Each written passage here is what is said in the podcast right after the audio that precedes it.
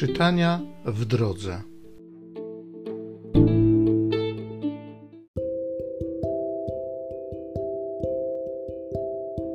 Z listu świętego Pawła apostoła do Kolosan. Bracia, teraz raduję się w cierpieniach za was i ze swej strony dopełniam niedostatki udręk Chrystusa w moim ciele dla dobra Jego ciała, którym jest Kościół jego sługą stałem się z powodu zleconego mi wobec Was Bożego włodarstwa. Mam wypełnić posłannictwo głoszenia Słowa Bożego.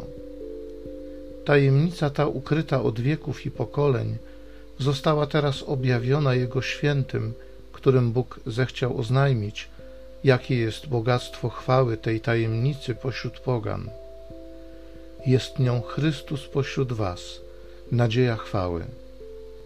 Jego to głosimy, upominając każdego człowieka i ucząc każdego człowieka z całą mądrością, aby każdego człowieka przedstawić jako doskonałego w Chrystusie. Oto właśnie się trudzę, walcząc Jego mocą, która potężnie działa we mnie.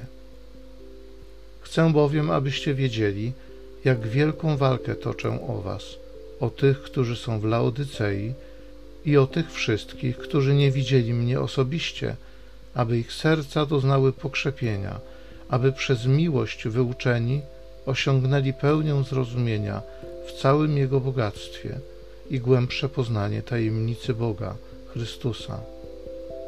W Nim wszystkie skarby mądrości i wiedzy są ukryte.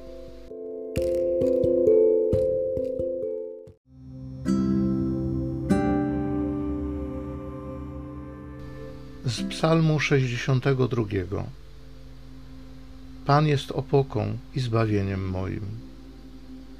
Jedynie w Bogu szukaj spokoju, duszo moja, bo od Niego pochodzi moja nadzieja. Tylko On jest opoką i zbawieniem moim. On moją twierdzą, więc się nie zachwieję. W każdym czasie Jemu ufaj narodzie. Przed Nim wylejcie wasze serca – Bóg jest naszą ucieczką.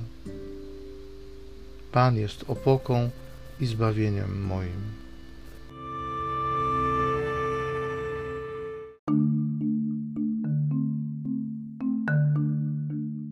Moje owce słuchają mego głosu. Ja znam je, a one idą za mną.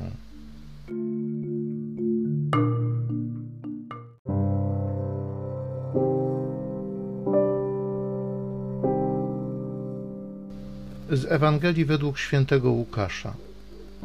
W szabat Jezus wszedł do synagogi i nauczał. A był tam człowiek, który miał uschłą prawą rękę. Uczeni zaś w piśmie i faryzeusze śledzili go, czy w szabat uzdrawia, żeby znaleźć powód do oskarżenia go. On wszakże znał ich myśli i rzekł do człowieka, który miał uschłą rękę: Podnieś się i stań na środku. Podniósł się i stanął. Wtedy Jezus rzekł do nich: Pytam was, czy wolno w szabat czynić coś dobrego, czy coś złego, życie ocalić, czy zniszczyć? I spojrzawszy dokoła wszystkich, rzekł do niego: Wyciągnij rękę. Uczynił to i jego ręka stała się znów zdrowa. Oni zaś wpadli w szał i naradzali się między sobą, jak mają postąpić wobec Jezusa.